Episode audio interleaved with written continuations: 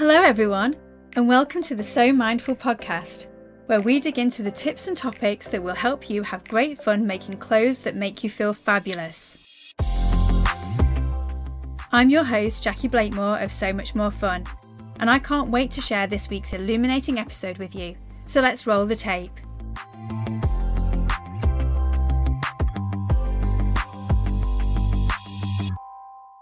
Hello, everyone, and welcome to this week's episode of the So Mindful podcast. This is episode 19, and today my guest is the wonderful Rebecca Weef Smith.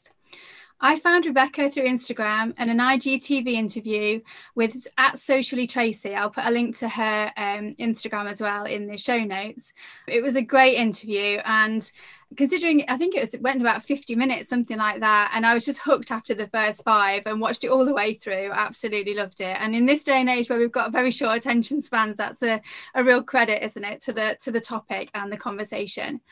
So I was totally drawn in by Rebecca and the passionate and knowledgeable way she talks about the relationship between what we wear and how we feel.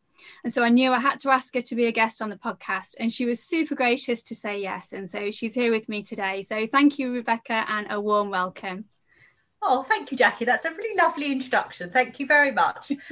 thank you for contacting me.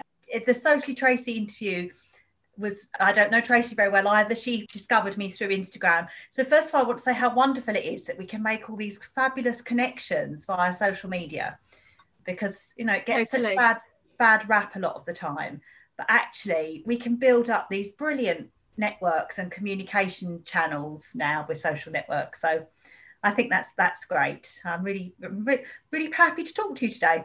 Brilliant.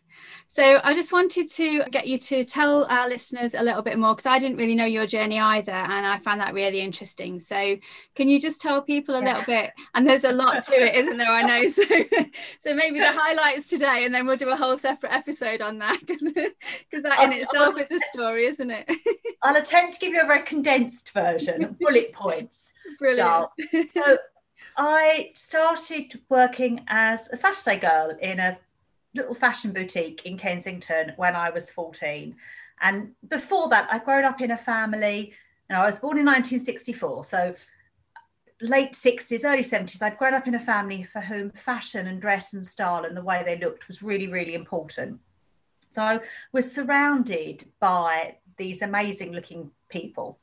And there was me as a little girl, just like stunned by all these beautiful visions going on around me. So I started work in, in fashion retail and I had dreams of becoming a fashion designer and went to art school like you, like you did in those days. At 16, after your O levels, you like went to art school before you went on to proper to do your proper art training.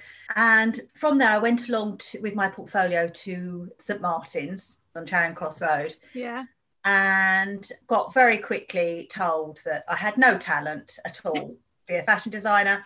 And come back at some point in the future when I knew how to draw. I mean, it was literally, I was wow.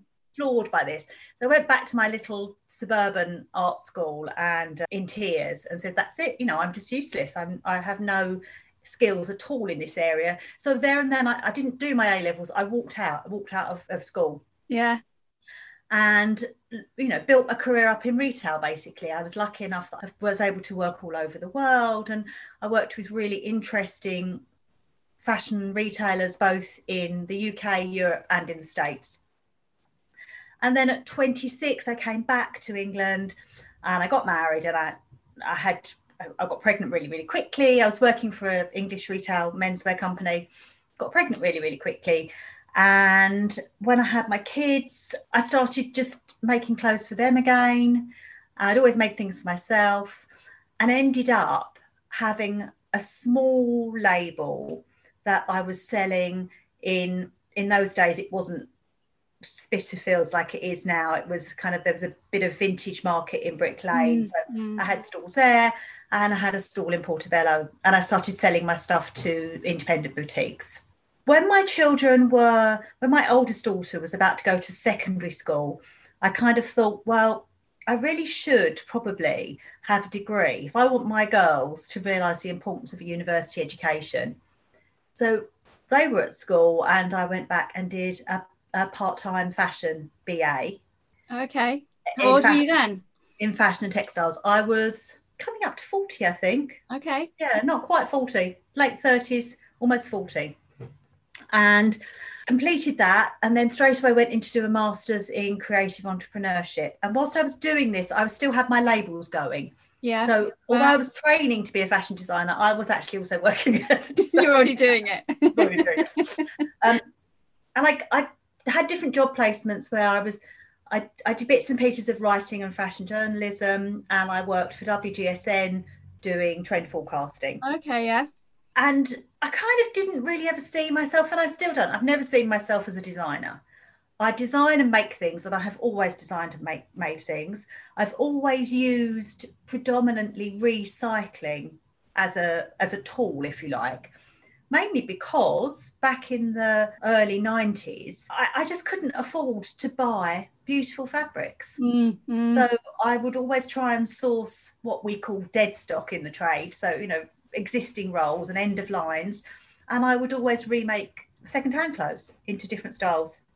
Yeah, because so you can get been... some great fabrics, can't you, from you know, from garments that are already made up so that's always been my, the way I, I have designed and made things. I've done lots of, you know, what we now call sustainable fashion has just been the way I have always worked as someone who's made clothes. Yeah. So, yeah, that was kind of the main part of my fashion story. But then, when I suppose it was in my mid to late 40s, I retrained as a psychodynamic counsellor. And I, at the time, my marriage was breaking up I had a couple of jobs on the go. I was working in a chocolate shop, I was working as a boutique buyer, and I was teaching Zumba and training to be a counsellor. Just throw and that I, in the mix. yeah, and I did that for a bit. And then I, I kind of remarried and I was a little bit more secure and a bit more comfortable. And my husband encouraged me to go back to university again and do what I really wanted to do which was a master's in positive psychology. Wow. So yeah, and that I did that in 2016, 2017. Yeah, which kind of leads us nicely into what we were going to talk about today, actually, because I there's loads of things that I you know I want to talk about with you, but I'm trying to be focused. So today's topic, and one of the things that really struck me was when I read the publication that you'd put out from your research during I think just after that time, wasn't it, around 2018? Yeah. yeah. And so the title of the paper is Flourishing Fashion, an interpretive phen- phenomenological, yeah. of the experience of wearing a happy outfit, which you did in conjunction with Julia Yates. And yeah, even just the first, even in just the abstract, I was, you know, I just thought that was amazing. What an amazing piece of research to do. So, can you tell our listeners a little bit about when you published that? What prompted you to begin that that topic of research? So I'd applied to do a positive psychology masters at University of East London. And the first day there, it was quite a small cohort. And positive psychology is still quite a new topic anyway. There aren't that many of us, there aren't that many positive psychologists out there. And the first day, there's a group of us, I think it was about 12 of us in the cohort, and we were asked to stand up and talk about what we wanted to research for our dissertation. Now, I hadn't given this a thought. That morning, all I'd really thought about was what I was going to wear that day to go, you know, to look like a positive psychologist or, or to look like someone who was clever enough to be doing a science master's. Because yeah. up until that point, I'd only ever done arts degrees. Right. I was feeling, you know, I had this huge imposter syndrome stuff going on that I don't know why they've taken me onto this course because I'm really not clever enough to do this. Right. So I, all I was thinking about was what I was wearing. So people are going and they're telling these fabulous topics about, you know, mindfulness with children and and the power of the smile and all of this stuff. And I was like, oh God, what am I going to do? so I stood up and, you know, I only really thought all I know about is fashion. And fashion makes me personally happy. Mm. So that's what my I was like, yeah, okay, so chuck it out there. I'm going to research the links between what we wear and our our positive effects, our positive emotions. Now, the department weren't overly keen on this because, as we know, fashion is seen by and large as quite a flippant and surface topic. Yeah, I was going to ask you about that because we spoke, didn't we, in our kind of pre interview conversations? And my views, I guess, have been tainted in the same way about that. And you were kind of explaining a bit more your perception of that and why it's not, you know, why it's not seen in such a way. Mm. So yeah, yeah, share a bit more about that. So, you know, there's a quite a large body of academic fashion research. By and large, that's historical. Mm. So, or it looks at particular ways that garments have been used, perhaps sociologically. There's very little psychological research in fashion. So there's very little out there about how clothes make us feel, mm. let alone how clothes make us feel from a positive position. Mm. Because, of course, pre positive psychology, psychology mainstream very much looks at mental illness, if you like. Yes, yeah, true. Mental ill health. Whereas in positive psychology, what we're looking at is the opposite side of that. We're looking at mental wealth, if you like, rather than yeah. mental ill health. Yeah, yeah. Um, so all of this stuff was very, very new. And, and to be fair, yes, my department weren't that keen on on me pursuing this as a research topic, but I was quite pushy about it. And luckily, so Julia Yates was actually from a different department at, at University of East London, but she agreed to support me with this uh, um, came on board as my advisor. And she had she had previously done research into um, shoes and how shoes uh, how we choose what we wear on or what it says about us what we wear on our feet. Yeah. Ipa is what we call qualitative research rather than quantitative research. So i only had a very small group of people that i probably spent a few days with each person actually talking to them about how their clothes made them feel and I got quite involved myself with the research because I was actually aware much more of my own personal feelings around my clothes as I was talking to my research cohort about this. I was very pleased with the with the piece of research. It threw up some really interesting ideas. We ended up with a kind of triangular shaped theory, mm. which supports the fact that we wear clothing to make ourselves ourselves personally feel good. So the intrapersonal relationship the way we wear clothes also affects the way we are in relationship with other people. So that's an extra extra personal relationship. And also this idea that we use clothing as a way to regulate our moods. So if we're feeling down a piece of clothing will lift that mm. or if we're going through a difficult time, it can be that our clothes have quite a strong impact on how we come out of that and the idea of resilience and overcoming adversity.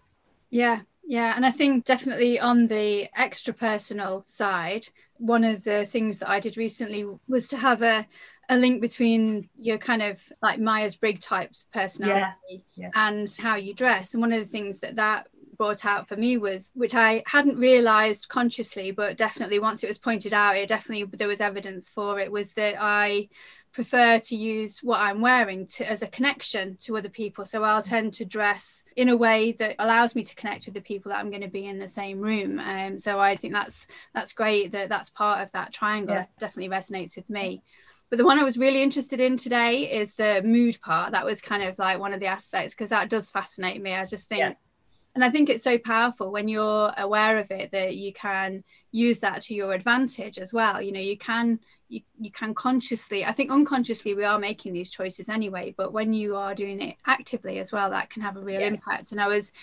interested in the interview that you did with tracy around some of the ways that you say we kind of use that in a good way and some of the ways it kind of works against us doesn't it? If we're not conscious about it and if we're perhaps not using that in that way. So do you think we we're already unconsciously picking our clothes to reflect our mood almost to kind of show people with a kind of hidden message to other people as to how we're feeling? Almost like an indicator. Yeah. Now i think sometimes we do. I think definitely there are people who unconsciously do try to signal and symbolize their feelings in a way that they can't perhaps articulate using words by how they dress. And I don't know if I, and t- taking quite an extreme sense of this, if you look at people who suffer from anorexia and have got an eating disorder, they will often wear very, very baggy, enveloping clothes yeah. and they will hide underneath them. And I have done quite a bit of research and quite a lot of work at eating disorder units with with very young teenage girls And as they are getting better, you start to see them discarding these clothes because mm. they have a different way of saying how they're feeling. They don't need, we think that they're hiding themselves in these clothes, but af- often what they're actually trying to do is express how unsafe they feel. Okay. So um, obviously, that's a very extreme way of looking at it. But there's also a really interesting piece of research by a researcher called Karen Pine. And she took quite a large group of women for this kind of research. I think it was around about 200 women of, of across the ages from about 80 to about 60. And in the research that she did, she she came up with the idea that actually when we're feeling quite sad and, and blue and not great about life, we tend to wear baggy jeans. We tend to put on our old baggy jeans and our sloppy old sweatshirts and our sloppy sweaters and again, you know, perhaps it's a, a, way of hiding and feeling a little bit invisible. But it could also be that we are trying to show the outside world that actually we're not feeling great mm. and that we're not in that mental place where we want to we want to expose ourselves and and, and feel ready to sort of kind of shine again. Mm. So yeah, I think a lot of us do unconsciously use these things w- without without realizing. But of course, then if you add some intentionality into this, and if perhaps you notice that you've been wearing your comfort clothes, but you've gone beyond the need of feeling comfortable and actually you're slipping into that depressed state, mm. can you flick that switch by saying, okay, I might not feel great today, but what if I put on a different dress? And what if I put on some lipstick? And what if, even if I'm only at home, what if I just make that effort for myself? Yeah. And by and large, I do find that, that this does actually make our brains work differently. And yeah. that serotonin starts to pump and we start to feel better. Yeah, now, this isn't something that I've got empirical research on. This is very much anecdotal and from talking to people and from the various Facebook groups and Instagram conversations that I've had. Yeah, but there is a yeah. quote even in the research, isn't there, where one of the ladies' responses is about using a different pair of shoes to take control. You know, this was kind of like she'd had yeah. a couple of down days, but she knew she needed to be in a different place mentally. And so she wore a particular pair of shoes in this case, or outfit, or whatever it yeah. is, to to kind of give her that courage or that different persona or that, you know, that mm. little kick that she needed to to to move forward. And if you think about the fact that let's say, for instance, sport, a sports a sports person, they will have perhaps something that they consider like a lucky pair of trainers or or lucky, lucky socks. sweatshirt or something like a talisman almost. Yeah. Um, we we have similar things like that in our own wardrobes. And for a long time after i published my research when i was really trying to build up my career as, as a kind of positive fashion expert, if you like. Whenever I was at conferences or whenever I was giving keynotes, I always wore a particular pair of silver shoes. And my business card had the picture of these silver shoes on it. Yeah. And you know, everyone would know me. Everyone would be like, oh, who who's the speaker? Oh, it's Rebecca over there in silver shoes. And that built up this kind of these silver shoes became something that when I put them on, I was Rebecca Weef Smith wearing wellbeing expert. you could step into that persona. Yeah, yeah, yeah. On that role. Yeah. Um, and so I think that those having those objects in our life really does help us. Although one thing I do always say to people is that we do have to be careful as well because our moods and our emotions do change so much. Something that might have worked for us in the past might not necessarily work for us today. Right.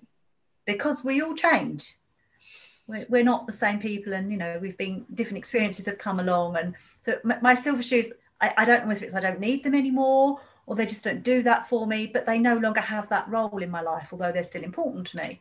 Yeah. So, yeah. yeah. And your life's changed as well hasn't it since then? Yeah. kind of what you're doing has changed as well to go with that. So yeah so i was interested because we're we're you know in a weird situation at the moment where maybe a lot more of us are spending time at home.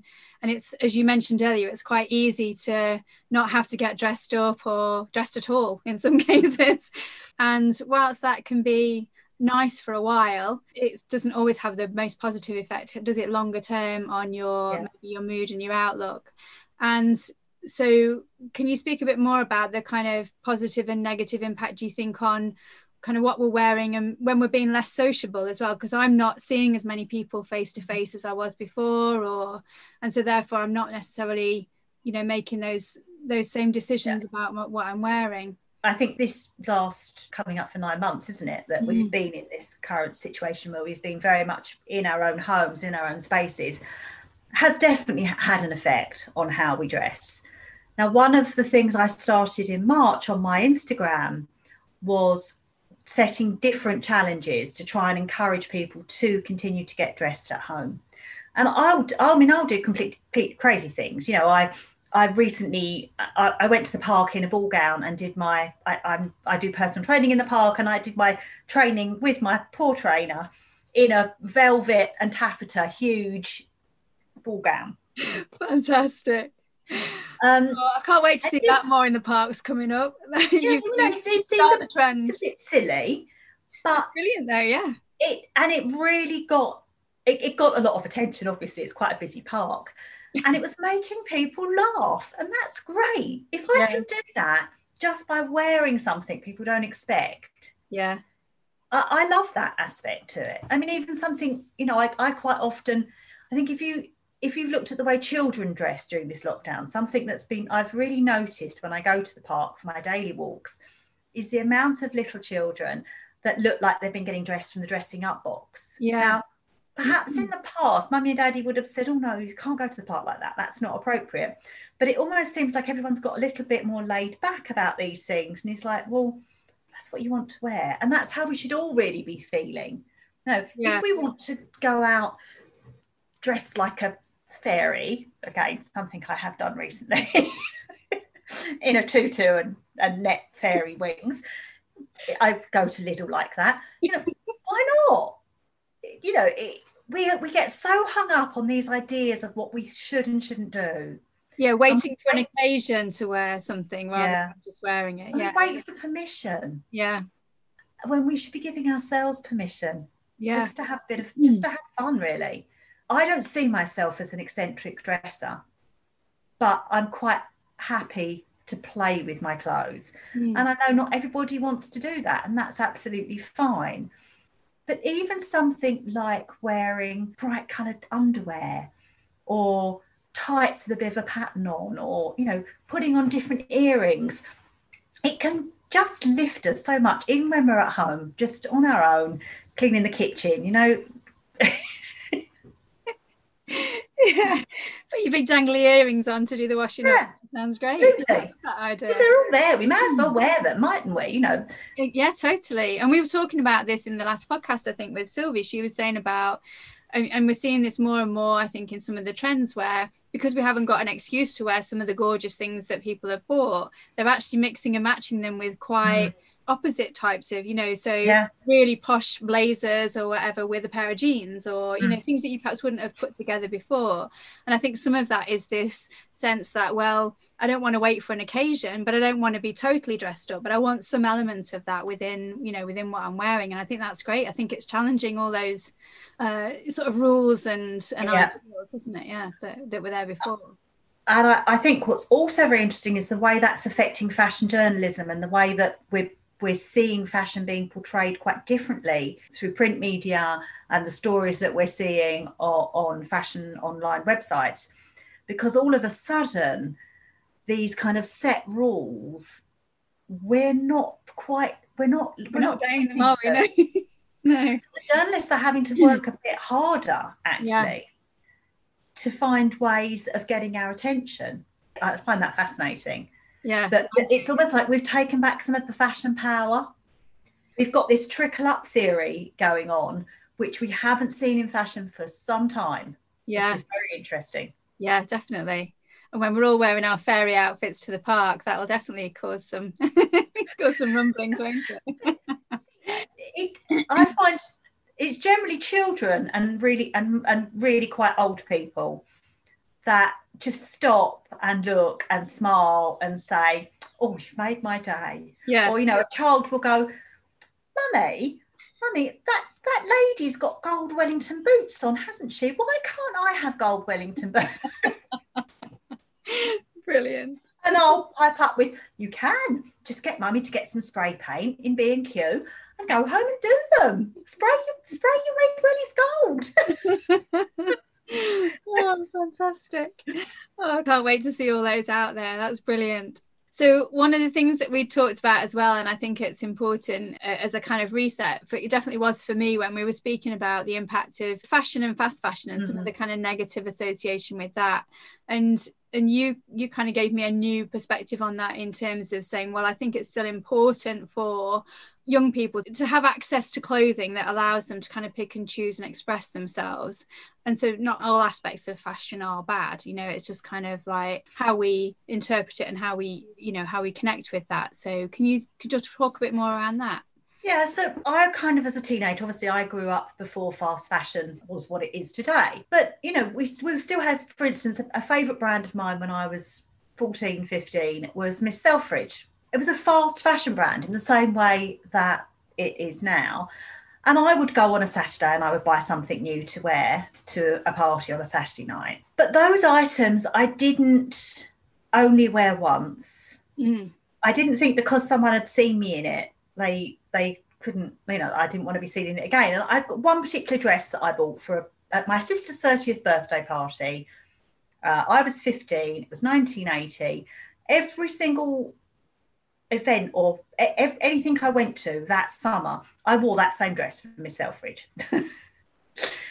so it's not that fast fashion has changed. There's always been situations around the kind of idea that we've not paid for the skills in in making cheap fashion there's always been ideas around the fact that perhaps the the industry hasn't always taken care of people and hasn't given much thought to planning these aren't new topics but mm. they've they've gained a lot more traction so let's take the same teenagers now and they are perhaps buying from an online brand. They buy that item to wear for that party. And we've created this idea that once they've worn it and been seen in it that's it. They don't they don't wear it again. That's the problem but this idea that it's disposable. Yeah. And that we get rid of something like a piece of clothing in the same way we discard a piece of a piece of packaging yeah when actually it's far more important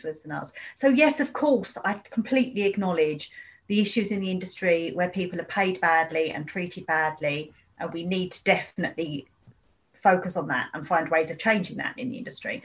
And also, we need to make sure that we're not using resources that don't need to be used because there's so much out there already that we can reuse. But when it comes down to personally the way we relate to fast fashion, I believe fashion should be egalitarian and it should be there for everybody to enjoy and to mm. reap the benefits from. And I don't think we should necessarily vilify people who shop, for instance, in Primark any more than we should people who have three thousand pounds to spend on an item. I, I, that that side of it, that judgmental side of the way certainly the media looks at fashion, really mm. upsets me. I agree. Yeah. One of the pieces in your research paper talks about it says the relationship to the outfit also reflected self love. Looking after a mm. garment was an extension of being good to oneself. Yeah, absolutely. yeah. And I think there is yeah. a kind of tie in with that with the pressure that young people are perhaps under in social media and in, in media in general and how they see themselves and then how they then how that's reflected in the way they treat the outfits that they have as well. You know i think trying to encourage more care and attention on your garments as well as more care and attention for yourself is you know those things are tied in aren't they? I think you know that obviously we've, we've got a, a lot of on instagram this kind of self-care self-love hashtag is a really big area. Yeah and sometimes that means really rather strange things. But if we do think of our clothes as being an extension of ourselves, and we think about the fact that often they're the most intimate things, you know, our clothes touch us, they, they're part of our embodied being. And that intimacy and the way we we treat our clothes and the way we feel about wearing them really does, I think, reflect the way we see ourselves. I mean, I know, for instance, during lockdown, I had some really, like everybody, had some really deep dips where I just wasn't myself at all. And I knew this was going to be a problem because my clothing mounted in my bedroom was just getting higher and higher. I wasn't putting things. I wasn't putting things away. I was taking stuff off and just chucking it on the yeah. Yeah, I I hadn't even thought about that, but yeah, I can see that. That's I lost all interest in taking care of my clothes. Yeah. Now, I, I feel much better the last couple of weeks, and I have noticed that I've been hanging my clothes up. I've done some ironing. yeah, I'm taking more care and attention. I'm feeling better about myself, and that's being reflected in how I treat my clothes. wow. Yeah, that that rings so true with me. Definitely, it goes through phases of the pile going up and down. Definitely, and Yeah. yeah, no, that that makes a lot of sense. A lot of And sense. it's it's kind of a very simple thing, isn't it? That we don't really pay attention to. I mean, I know, for instance, my husband just thinks I'm lazy and slovenly. but perhaps I was trying to actually signal to him that I was feeling quite sad. Yeah, and then we said about bringing it into the conscious. You're not always conscious that that's a Mm. thing. Although I am, I will now be aware of that, and now beautifully. Yeah, you see, you'll never not you'll never not notice that again. I won't be able to get away with it now. Yeah. I know that is one of the problems. Once you start on this route to um, dressing mindfully and paying attention, you can't ever not pay attention. No, you can't hide from yourself, can you? Then it's. Clothing can be quite a therapeutic tool, Mhm. both as we've met, talked about to change your mood, but also to tell stories about ourselves and to signal things. And I know with friends, you know, if they're not looking themselves, even if they're not really saying there's something going on, I, I pick up on that. And I'm sure lots of us do. Yeah, I think it's like you say, it's so powerful, and when you start to become aware of it, I think it can be really, really helpful just for yourself and for and for Mm. others. If you have one favorite tip for anyone wanting to kind of use their clothing to change their mood, what what would you say? What would be your kind of go to? So this is quite a scary idea, but actually it works quite well at the moment where we're we're in our own spaces. One of the things that I think moves our relationship on with our clothes and ourselves is to not look when we get dressed. So I say to someone, open your wardrobe or go to your dress rail or go to your pile on the floor, whatever it happens to be, and close your eyes. And this, this is a bit, people are a bit like, hmm. and just feel either either feel the fabrics or feel the clothes and just be drawn to an item without using your eyes. Use your other senses. Smell it. Touch it. Sense it. Wear that. Don't put it on and then look in the mirror and think oh no that doesn't look right.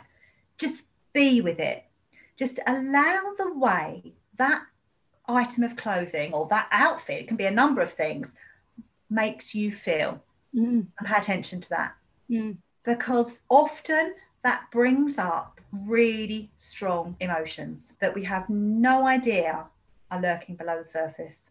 Use our eyes to bypass all those other senses. Yes, and to filter, I think as well. Like you, like you say, you're subconsciously filtering, aren't you? And the minute we look in a mirror, our expectations of who we should be are, are there facing us. And if we can just avoid that mirror for a bit and actually sit with ourselves, it's really powerful stuff. And as you say, now now is a good time when we're not necessarily having to go out as much as well. So you can No one's going to see you, are they, at home? I mean, who's going to see you? Maybe, maybe your kids, maybe your partner, yeah, yeah, but no one's going to judge you. And, uh, you know, we, we have these preconceptions all the time about what we should wear, as I said, and what we shouldn't wear, and what goes with what. You know, let go of all that stuff. If necessary, say to yourself one day a week, okay, today is going to be my dressing up day. And I'm not going to be who the world thinks I should be. I'm just going to wear something for the pure joy of it. yeah. I call, I call it Flourishing Fashion Friday. So that's what I do on a Friday.